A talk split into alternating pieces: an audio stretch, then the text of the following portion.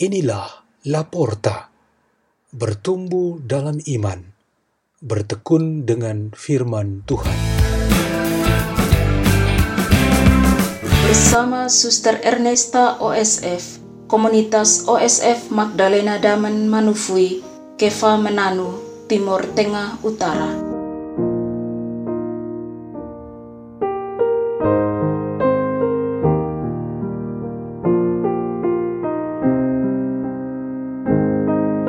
Bacaan dan Renungan Sabda Tuhan Hari Kamis Pekan Biasa ke-16 23 Juli 2020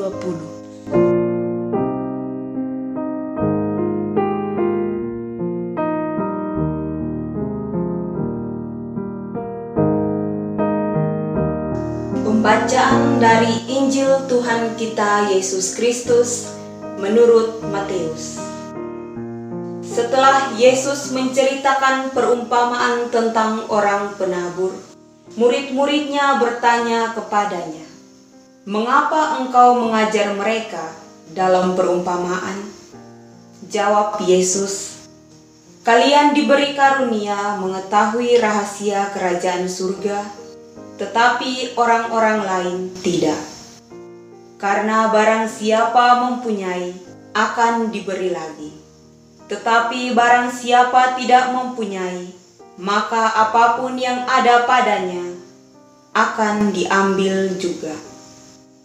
Itulah sebabnya aku mengajar mereka dengan perumpamaan, karena biarpun melihat, mereka tidak tahu, dan biarpun mendengar, mereka tidak menangkap dan tidak mengerti maka pada mereka genaplah nubuat Yesaya yang berbunyi, "Kalian akan mendengar dan mendengar lagi, namun tidak mengerti. Kalian akan melihat dan melihat lagi, namun tidak menanggap.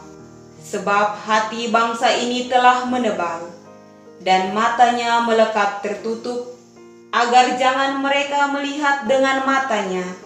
Dan mendengar dengan telinganya, dan mengerti dengan hatinya, lalu berbalik, sehingga kusembuhkan. Akan tetapi, berbahagialah mata kalian sebab melihat, berbahagialah telinga kalian sebab mendengar. Sebab aku berkata kepadamu, sesungguhnya banyak nabi dan orang benar ingin melihat apa yang kalian lihat, tetapi tidak melihatnya, dan ingin mendengar apa yang kalian dengar, tetapi tidak mendengarnya. Demikianlah Injil Tuhan.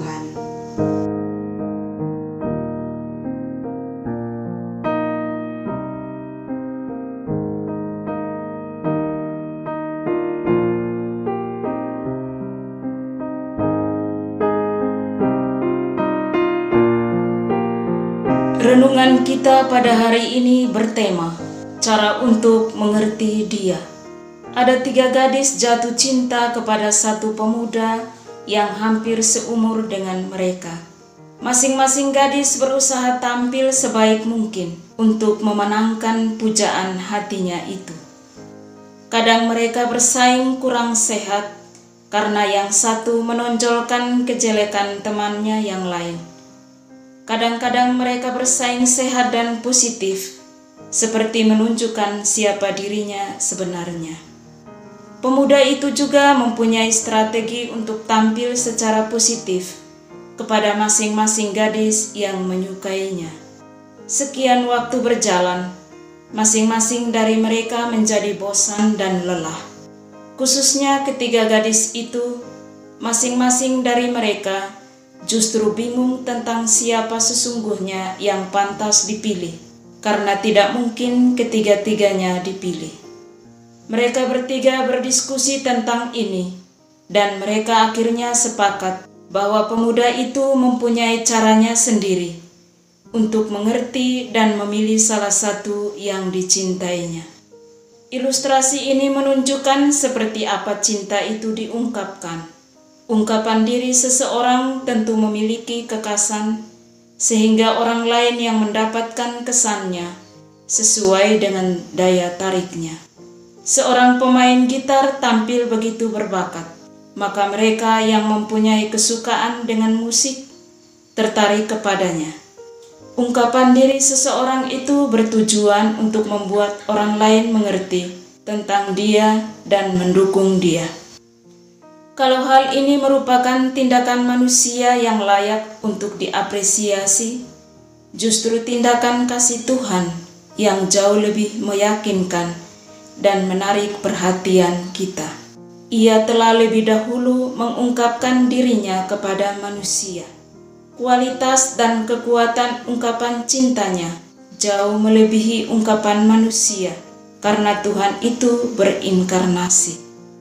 Ia membuat yang suci, mulia, dan sempurna masuk ke dalam hidup kita di dunia. Ia mengungkapkan diri untuk menguduskan dunia dan kita semua.